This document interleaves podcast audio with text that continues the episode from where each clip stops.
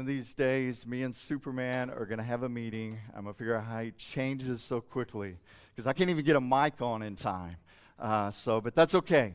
Um, you know, the, the great thing about being a part of the church and the family of God uh, is that we know that we all have flaws and that we're not perfect and there are many things in our life uh, that we're still working on. And so we're gonna we're gonna look today if, if you've been traveling along with us uh, we started a new series last sunday uh, in uh, the letter uh, of first, first peter. And so um, and it it is a letter. It's it's a, we call it an epistle uh, and there are several reasons. One of those is epistles were written to the uh, to the entire church. Uh, so they were meant uh, to be uh, read. Many times, a lot of epistles actually talk more like sermon. It's more like it's something that's, that's being preached to us. And so, uh, man, I, I'm looking forward to especially today's text. So there are a couple of places in First Peter where he's going to deviate just a little bit, and he's going to remind us first who we are, and, and then he reminds us of what place we have in the kingdom of God. And, and so this morning, he's going to talk about not only our minds, okay, how do, how, do we, how do we get our minds ready? How do we prepare, you know, for all the things that God has for us? But he's also going to talk about our eternity. What, what, what is happening with that? How are we getting ready for eternity while we live here on this earth? So I invite you this morning, if you have your Bibles, open to the book of First Peter. And I hope you do. If you're home, find a Bible or Bible app and let's open there. We're going to begin uh, in verses uh, 13 uh, through 21 uh, this morning. So let me pray for us as we begin this morning. Father God, I just pray that you open our hearts, our lives, our minds, God, our spirits to you, to the eternal God who was and is and is to come and who is holy in every way. And that we wouldn't step back, we wouldn't draw back, God, we wouldn't deteriorate from your call, Father, but we would press on, Father, with a great, uh, a great power that only comes through you. I thank you this morning that you've given us your word, Father. I pray it would be a light unto our path, a lamp unto our feet, Father, that we'd hide its word in our hearts that we might not sin against you. And all God's people said, Amen. We'll look here this morning in verse 13, and we're going to take this just a little piece at a time. Let me read the first verse here. Therefore, preparing your minds for action and being sober minded, set your hope fully on the grace that will be brought to you at the revelation of Jesus Christ. Okay, so several things. We'll come back in a minute to therefore, but anytime you see therefore in Scripture, just give you a little hint. You need to ask the question, what's it there for? Okay, because it, it is there for a reason. That's a that's a imperative kind of blending of two thoughts together. If you know English, and I'm not an English major by the way, but I do know anytime you see therefore, you need to listen to what comes next. So what it, what it, what Peter's doing is he's tying two thoughts together. So if you look right above that in verses 12, okay, and and and, up even above that in 10 and 11, he talks about the prophets. He said, Did not the prophets go through all of these things to make sure you had the gospel? To make sure you could have the word of God today? And so now he's saying, okay, now you have the gospel, you have the word, what are you doing with it? And so, so he says, therefore, prepare your minds for action. Okay, well, what does that mean to prepare our minds for action? Well, I think living in light of Christ's return calls for a life of obedience. And I don't know if you've noticed in Scripture, over and over again, He calls for a life of obedience. He calls us to be obedience, and then He draws us in. And so the first kind of imperative statement He gives us this morning, which He gave us last week, is hope. He said, Set uh, he said, Be sober minded, set your hope fully on the grace that will be brought to you at the revelation of Jesus Christ. So he's talking about the eternal hope that's to come, right? Anytime in Scripture, if you see revelation of Christ or revealing of Christ, that means when he comes back, okay, when Jesus returns in all of his glory. And so there's also another idea there, literally, okay, when it says to set your minds, it's girding up your minds. It's like girding up your loins. We'll talk about that in a minute. It sounds kind of like a crude thing, right? But we need to gird up our minds. And so the big idea for us this morning is it's time to gird up the loins of your mind, right? It's time to get your mind ready for action. What do you think of when you think getting your mind ready for action? Um, in the Bible, we read about how the Israelites were to love God wholeheartedly with everything they are. Okay? But it wasn't only that, it was a way of life. In fact, to know Him intimately and to desire Him is in the Pentateuch, okay, which is the first five books of the Bible, as you, as you divulge those open, He establishes a command, and it's rooted in His identity, mutual relationship between Himself and His people. So He chose a people for Himself. God calls us the same way today. I mean, He chooses us, He calls us, He chooses to have a relationship with us, not because He has to. I think sometimes we think God is setting up there a needy God, that He somehow is wringing His hands because He needs us in some way. We want that sometimes. We want God to need us, to want us, okay? But God doesn't need anything. He is the uncreated God. He doesn't need anything from you, okay?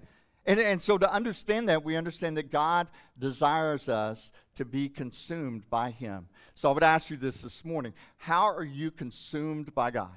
Does it, I mean, your every waking thought, is it consumed by God? So in the movie, the man who invented Christmas, Charles Dickens, is facing financial hardship after a failure of his last book, Oliver Twist. And so in the movie, and by the way, it's a really dull, boring movie. Don't go watch it, okay? But it, it, it goes through the end of his life as he's written all of these great movies or books, right? That, that end up being movies. But in this, he has everything spread out all over his office, and he is constantly talking about this story with his family. And the story that kind of resurrected okay, his career and everything we know as a Christmas carol, which is probably, I mean, it, it, it's done every Christmas. I think every actor somewhere has played in a Christmas carol because they keep remaking it over and over again. But as he's thinking about this, he is consumed by it. I mean, he talks to his family about it, he talks to his kids about it, he talks to everybody he sees. Is that the way it is with our relationship with God? I mean, are we consumed by God? And so we have, he says, a great hope. We found that out last week. Look back up at verse 3. He said, Blessed be the God and Father of our Lord Jesus Christ. According to his great mercy, he has caused us to be born again to a living hope. Okay? And that living hope is in the resurrection of Jesus Christ. So, so there are three things we learned this morning. The first one is your hope is a call to, to be ready. So get your track shoes on. Get the track shoes of your mind on. It is a call for you to get ready. Why do you think we get together every Sunday? Why do we go to Bible study? Why do we talk about God? Why do we read our Bible? It is all preparation. You are in preparation. Um, so I, I, talked about this morning on my drive-in vlog. I talked about discipleship. We are all called to be disciples of Christ. That is a learner. You don't stop learning. And so Peter doesn't intend for his readers just to sit back and bask in the glow of their privilege calling out, right? He doesn't expect you to just sit back, man. I'm a Christian. I got Jesus. I'm called, and just sit back and, and rest on your laurels. Okay? He expects us to always be moving forward. And so Peter commands his audience to hope. Hope is based on the graces brought about by Jesus Christ. So we hope in something we can't see. Um, so when we read the last week about being born into a living hope, okay, being born into a, a, living relationship. So, so the imperative of Christians is living always begins with therefore. Okay, so so therefore do this. And so the understanding is that God has done for us what we can't do for ourselves. So so this is the bigger picture. Okay, as we proceed forward, is that God was saving us before we knew, knew we needed saving. God was redeeming you before you knew you need to be redeemed. Have you always noticed God is always working before we catch on to it? He's always doing something before we figure it out. And we're like, oh, that's what you're doing, God. That's why I was going through that. That's why all of these things were taking place. So, hoping Christians cannot live careless lives. We can't live carelessly. Preparing your minds for action. If there's one thing that you get or understand as a Christian, it better be that one. If you don't understand or prepare your minds for action, then you're literally going to come in and just check out on Sunday. You're going to read your Bible and you're just going to check out. You're going to leave your brain in the parking lot, right? So the term gird up your loins, man, I love this picture. All right, man. I know it's, it's not hip and cool today to wear a dress. Well, depends on where you're at, but shouldn't be, okay? And, and so the, the, they, they wore long robes, right? And literally, to gird up your loins means they would take them and they wrap them between their legs and tie it around their waist. And it meant, man, I'm fixing to go do something. And so you'd see fishermen along the shore of Galilee. They would have their, they gird up their loins. They would have their, their, their robe tied around their waist because they're ready to do something. And so when, when Peter says, prepare your minds for action, that's what he's talking about. It's a picture of a man in a long robe girding it up. Man, he's ready to get busy. He's ready to do something for God. And then there's the expression, set your hope fully. Look at that word fully. Not just part way we don't just kind of hope in God.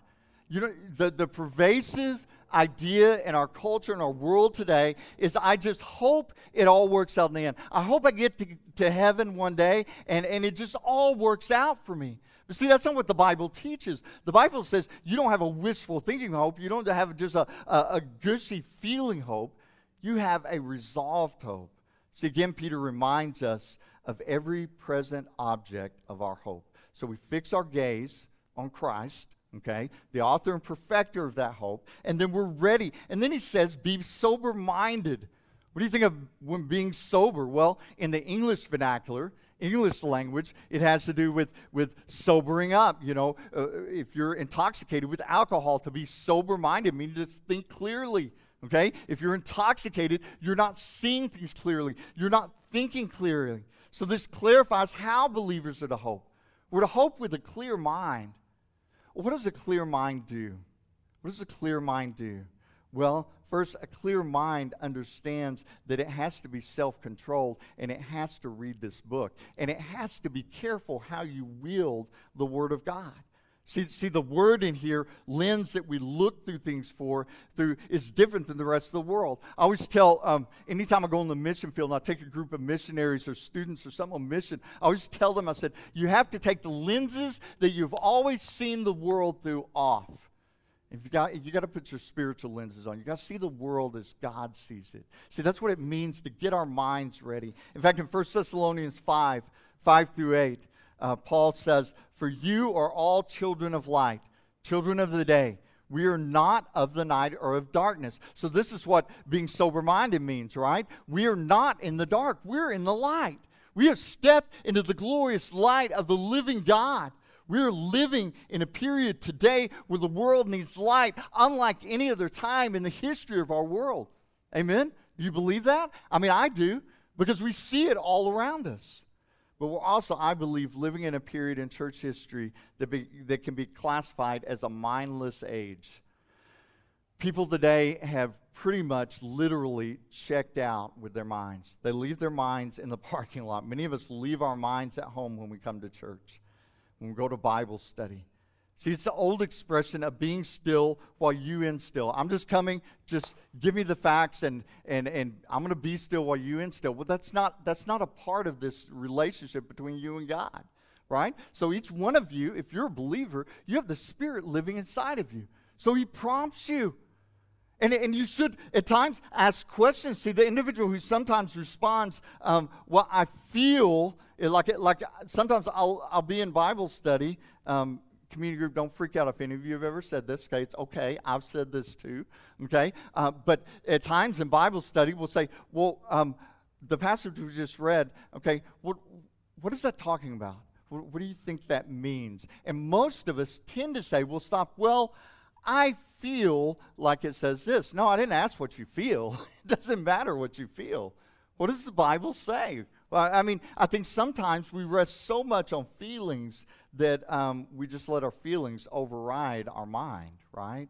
And so when you became a Christian, you don't detach your mind. In fact, in Romans 12, 2, what does it says? It says that you're to be conformed, okay, or be transformed, not conformed, that'd be horrible, be transformed by the renewing of your mind in the world. We have to have a transformed mind. So thinking is done by the mind. And Christians are called to repeatedly in Scripture think Use your mind. Use the glorious mind God has given you as obedient children. Hoping Christians are nonconformist. So look at the next part. Is in verse 14. It says, As obedient children, do not be conformed to the passions of your former ignorance. But as he who called you is holy, so you be holy in all your conduct. So, hoping Christians are nonconformist.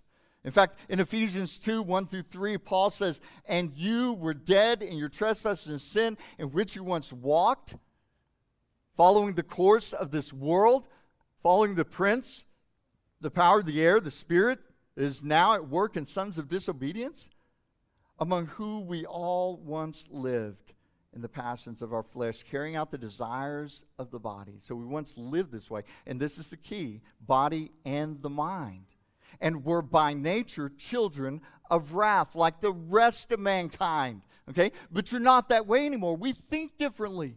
We, you should. See, some nonconformists do this in, in a superficial way.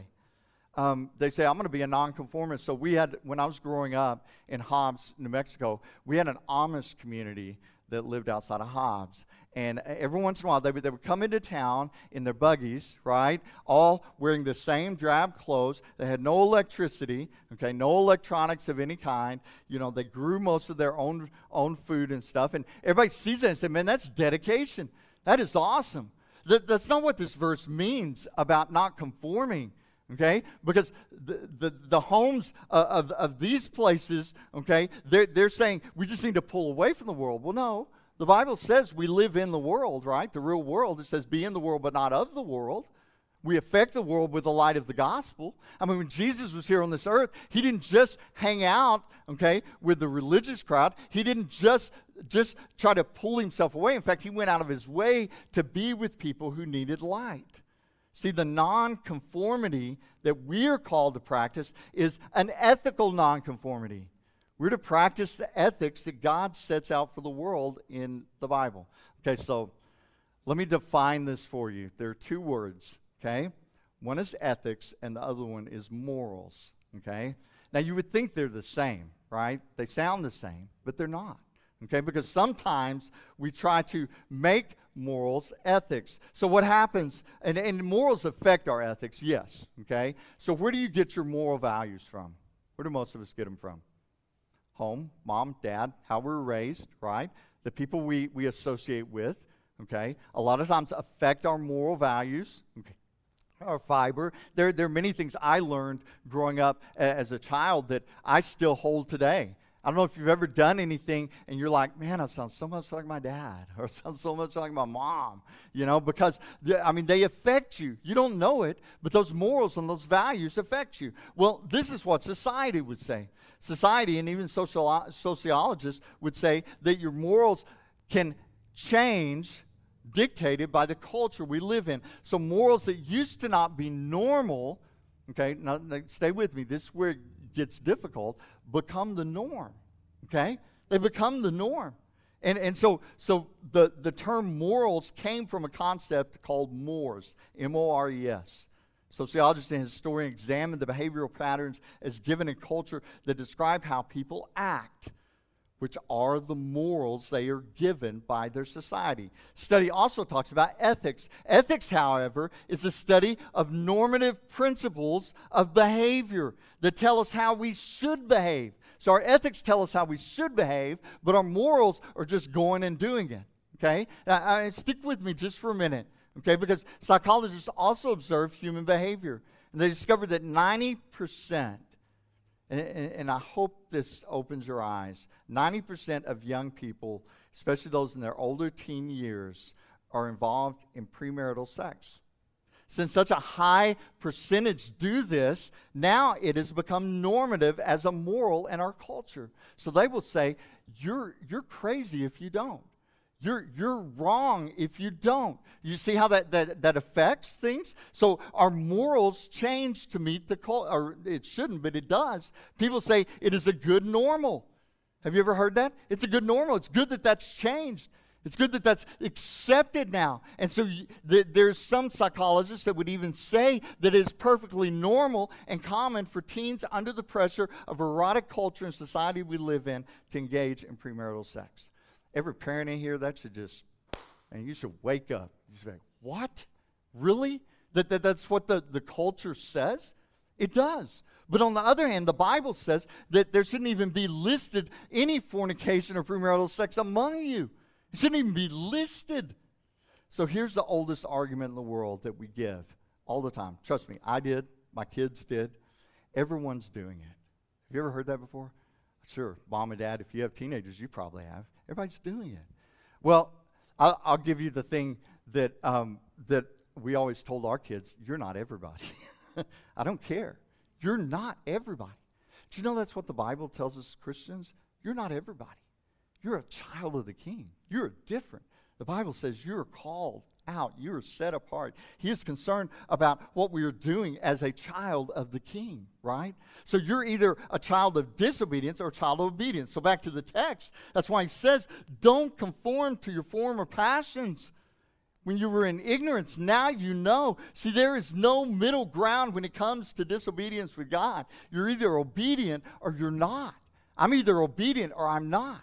Okay? I either fall in line with the scripture or I don't. So, so let's take this discussion a step further. A recent poll measured the sexual behavior of Americans, indicating that premarital sex is more prevalent among young people who claim to be born again Christians. Whoa. That, that should even make our ears peak a little more. Why? Well, how is this possible? Well, this is possible because Christians confuse ethics with morals. They confuse the two.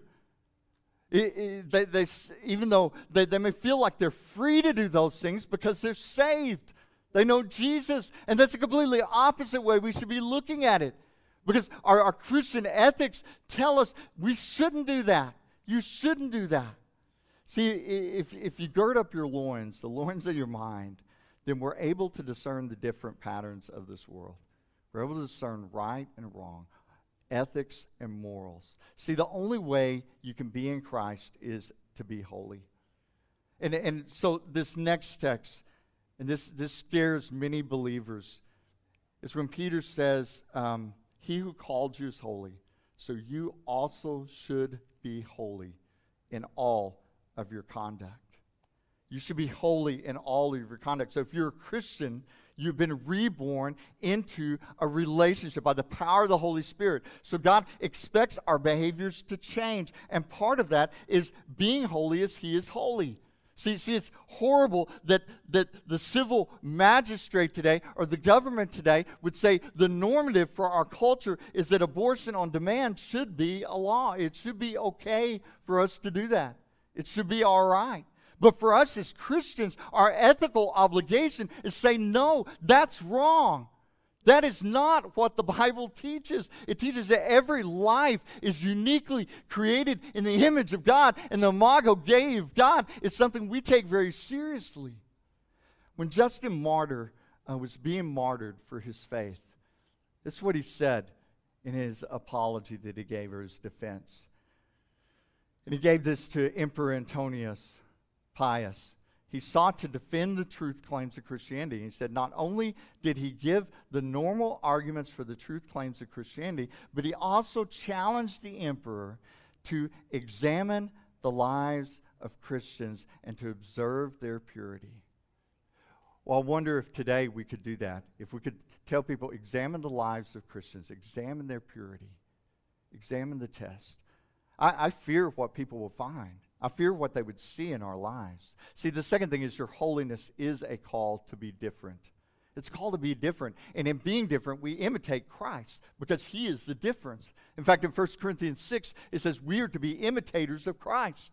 We're to be imitators of Christ. In Philippians chapter 1, it says that you're to set your minds fully on him See, Peter calls his audience to embrace their calling by being holy. So he says, Be holy as, as, I am holy. And then he says, and, and, and then he goes on to say, You shall be holy, for I am holy. And if you call on him, a father who judges impartially according to each one's deeds, conduct yourselves with fear throughout the time of your exile.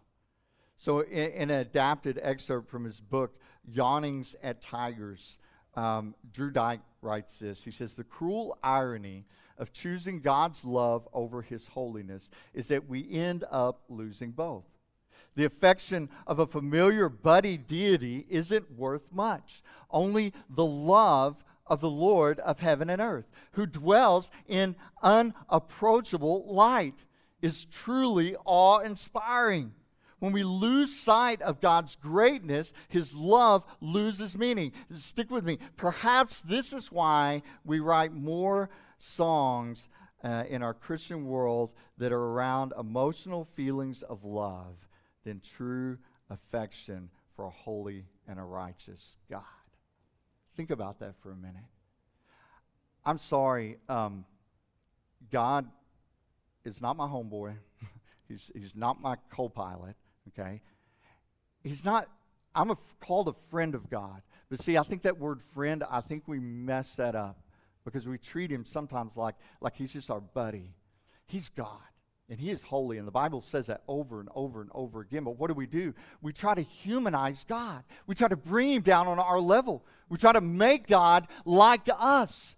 I mean, there was a song, I don't know, it's back in the 60s or 70s, says, if God were, you know, if, if, Jesus were one of us, you know, a slob like one of us. Well, no, he's not. He is the Son of the living God, and he is holy in every way. You, everybody needs to go today and read Isaiah chapter 6 the vision that he had of being in the throne room of God, where he's seeing all the cherubim and seraphim around the throne of God, and they're saying, Holy, holy, holy is the Lord God Almighty who was and is and is to come. And you remember that scene? What happened? Isaiah fell face down, prostrate before God. He said, I am a man of unclean lips, and I come from an unclean people. I can't even look on your holiness.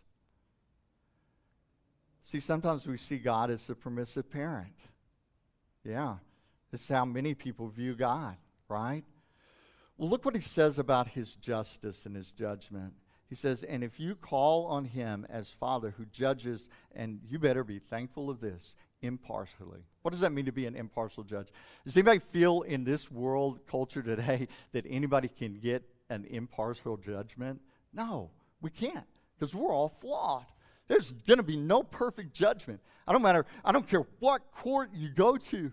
There's not an impartial justice system that sits over us. But when it says that God judges impartially, He judges according to your deeds, who you are, right? How, how obedient you are or how disobedient you are. And He's the only one that can judge perfectly because He's got it down perfectly. He's the one that invented you, He's the one who created you. And, and then He goes on to say, He says that, that your conduct throughout this time in your exile, and we'll talk about that in a minute, knowing that you were ransomed from the futile ways of, that you once thought.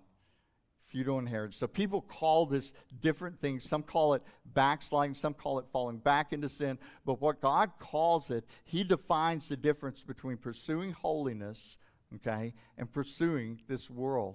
So, so the very character and nature of God is holy. So holy Christians are set apart. Okay, I want you to get that. Holy Christians are set apart. Okay, so you are different. So if my kid were to come to me today and said, Well, Dad, everybody's doing it, I would be right in saying, You're not everybody as a child of the king. You are set apart. See, Peter's epistle is, is on the basis of nonconformity. How would, the, how would the world be different? Let me ask you this question How would the world be different today if um, the Journey Church disappeared and no longer existed? It just wasn't here. I mean, it just, just ceased to exist. Would there be a difference made in the world? Would we notice a difference in our community? Would we notice a difference at all? See, those people who heard the word of God and decided to follow him that, Peter's talking to here are being persecuted for their faith immensely. Okay? And for them, it is a life and death sentence. But I wonder sometimes, would anything be different in our world if the Journey Church weren't here? I, I would pray and hope, yes, that, that there would be a noticeable effect. See, holy Christians want to please their Father. And I think we miss this over and over again. Why do I love God? Why am I obedient? Why do, why do I give my life to Him? Because I want Him to be proud of me, right? I mean, I hope your children want you to be proud of them, mom and dad, right? What, what does your kid do when, when they get a good grade on a paper or something's going right in their life? What's the first thing they want to do? Hey, look at this. I want you to be proud of them. I want you to be proud of them. I don't, I don't even know why I did it. I mean, I'm like 50 something years old. And uh, so I got one of my first real papers I was really proud of back in school, right? And I got a good grade on it. What's the first thing I do? I text my dad say, Hey, dad, guess what? Why did I do that? I mean, I'm like, dude, I'm not in grade school anymore, right? But somewhere down deep inside, I wanted his approval. I wanted him to be proud of me. I knew he's proud of me. See, the father who rewards his children according to their obedience does it impartially. We should do it because we want to please him. See, when the Apostle Paul gave similar admonition and called us not to be conformed to this world, he said, We are to be present, okay, in the world. To be present bodies in the world, but we're also to be a living sacrifice, holy and acceptable to God. We're to be a living example of what Christ is like. And so this is the last one, number three. Your residential status is temporary, so conduct yourself as the imperishable. Look what he says. He says, Your exile, your time of exile. You're going to hear him say that several times in 1 Peter. You are living here, okay, as an exile, knowing that you were ransomed from the futile way of inheritance from your forefathers, not with perishable things such as silver and gold, but with the precious blood of Jesus Christ, like the lamb without blemish or spot. So, so what does that mean for us? Well, if you have ever lived in a foreign country or somewhere for any amount of time, what do you miss the most? You miss home. I mean, we lived, our family lived two, two and a half years in Okinawa, Japan. Seemed like a lifetime as we're living there. And we had our little Japanese apartment out in town, you know, little tatami mats and cool little Japanese stove that you couldn't cook a Christmas turkey in, and you know, really ridiculous water heater thing you had to go turn on to get on demand hot water, and really crazy spiders on our balcony and things that could kill you. And you know, we lived there and we loved it. It was a great experience. But where did we want to be? I wanted to be home. That was in my home. I didn't want to. I didn't want to just hang out and stay there. See, that's what Peter is saying. He says temporary residents know where they are heading.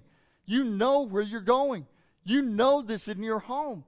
So he says, live that way. Are you living as a child of the king? He says, conduct yourself throughout the time of your stay here in fear and trembling before God. This isn't a cowering, oh my gosh, God's going to strike me today, dead. This is a, a, a, honoring of God with your obedience and the fear that we have for God isn't a being struck dead, but it's that we would disappoint Him, that we wouldn't live obedient lives. Would you go through the pain, moms in here this morning, of childbirth all over again if it meant at the end of it you had the beautiful child that you held in your arm? Every mom in here is like, yes, I, I think. I don't know. I've never had a child. So maybe you say no. But I would hope you'd say yes. Why? Because you went through that whole process. So you read Romans 8. Romans 8 says that, that the church is groaning as in the pains of childbirth, which is talking about our longing for the kingdom of God. He's saying we're in this painful state now, but the great privilege we have is to call him Father. And it only comes uh, once we understand that this is not our home, this isn't your residence. See, temporary residents know what it costs to get them there as well. And this is where we'll end this morning. Look at verse 19. He says, But with the precious blood of Christ, like that of a lamb without blemish or spot. The literal expression of this is the paschal Lamb of God or the Passover Lamb of God. Um, so we speak of many times of gems as being something of high quality and value. See, people hold them in high value today. But Peter is telling us that the most precious, most valued thing on, here on this earth, it doesn't hold a candle to God doesn't hold a candle to the most precious thing you've been given through the blood of Jesus Christ. So Peter is talking about the spotless lamb, right? So Peter is now taking us all the way back to the Old Testament. So you remember before they had their exodus, right, out, out of out of bondage and out of slavery, the last plague that was sent on Egypt was every firstborn would die unless they had the lamb blood smeared on the doorpost. And everywhere that that blood was smeared on the doorpost, the angel of death would pass over their house. And now there's a, there's a celebration every year, Yom Kippur. It's a celebration of being passed over, that the angel of death passed over their house. And so today, when we talk about the Lamb of God, we're talking about how our sins, while it deserves death, He gives us grace.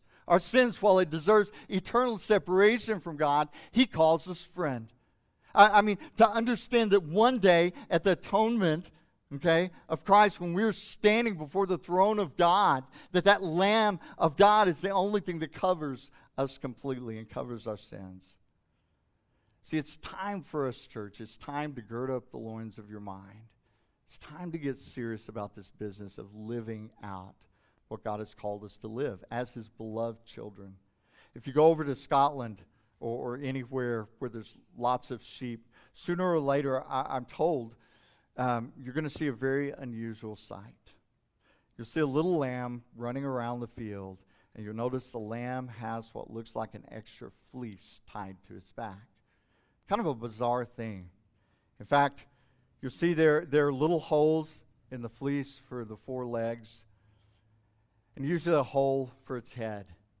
And if you see a little lamb running around like that, that means that his mother has recently died. And without protection and nourishment of a mother, the orphan lamb will surely soon die. If you take the orphan lamb and you try to introduce him to another mother, the new mother will just butt him away won't accept him. She won't recognize the lamb's scent and will know that the new baby is not one of her own lambs. But thankfully, most flocks are large enough that, that there's a ewe who has recently lost a lamb. And so the shepherd will skin the dead lamb and he'll make a fleece into a covering for the orphan lamb. And then he'll take the orphan lamb from the mother whose baby is just lost. And then, and then he'll have that lamb's cloak, that lamb's wool. And as the mother comes up and begins to sniff at the lamb, she'll now know it's one of her own. She'll no longer butt the lamb away, but she'll accept it. See, in a similar way, we have become acceptable to God by being clothed with Christ. It's literally what that means to be redeemed. You, the perishable, have now been clothed with the imperishable. You are now girding up your loins of your mind because you know you're a child of God. Not because you deserve it, but because He loves you. And He wants to, he wants to give you eternal life today. Let's pray. Father God, I thank you.